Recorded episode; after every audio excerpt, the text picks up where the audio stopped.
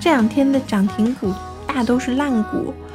嗯，其实是什么呢？就是因为白马股其实现在在做调整嘛，然后呢会有一些游资。其实你那天说的几只股票，嗯，谢谢南哥的分享哦。就是说那几只股票其实都是一些游资啊，或者说是一些庄股，它其实就是，嗯，因为一直以来就永远说起来，短线来说的话，嗯，欢迎姑鸟。短线来说的话，永远都是有板块轮动的，而这些游资，我们说起来以前最厉害的就是，就是我们说起来有这种涨停板敢死队，他其实手上是掌握着大量的游资、大量的资金，然后呢去找一些小盘垃圾股，好靠好好那个操盘，然后呢就是这个操盘的话呢，它其实。就包括会有那么多的群哈，他一定是会配合着很多的群去做这样子的一个，就有点像以前的带头大哥一样的。就他呢会跟你先去提前去铺一些消息，然后但铺这种消息呢，在这个群里面，就比如说在这些群里面，他会有一半的人信，一半的人不信。那么，那么就是。会信的这些人呢，他可能会去关注一下这只股票，但不会马上去入。那其实这个时候呢，他开始拉升了之后，就他不是会一下子全部都就我来讲一下吧。这种这种情况哈，我我从头到尾讲的比较严谨一点的，就是这是资金和那个就是呃那个那个那个就是这些群所相配合来做的这样子的一些就是嗯操作。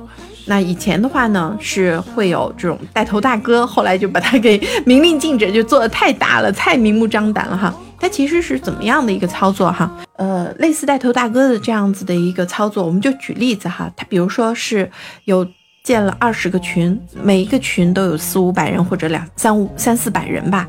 那么他呢，其实就是配合资金，他比如说他其实就是一种试错。那么他呃他的资金呢，就是。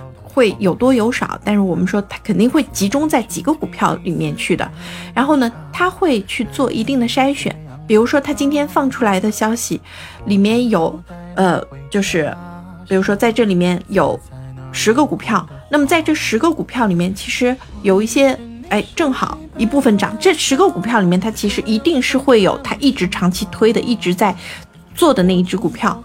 比如说这里面有五只涨了，五只跌了的，那么，呃，它可能在这个群啊，我我应该这样讲，它可能目标是十个股票，那么在这十个股票呢，它可能在这这些群里面，它放的是不同的，可能放五只，可能放三只，但是它一定会有一只它一直长期看好的那一只股票放在里面，那么会跟着它在买的这些人哈，就会哎进去，那么。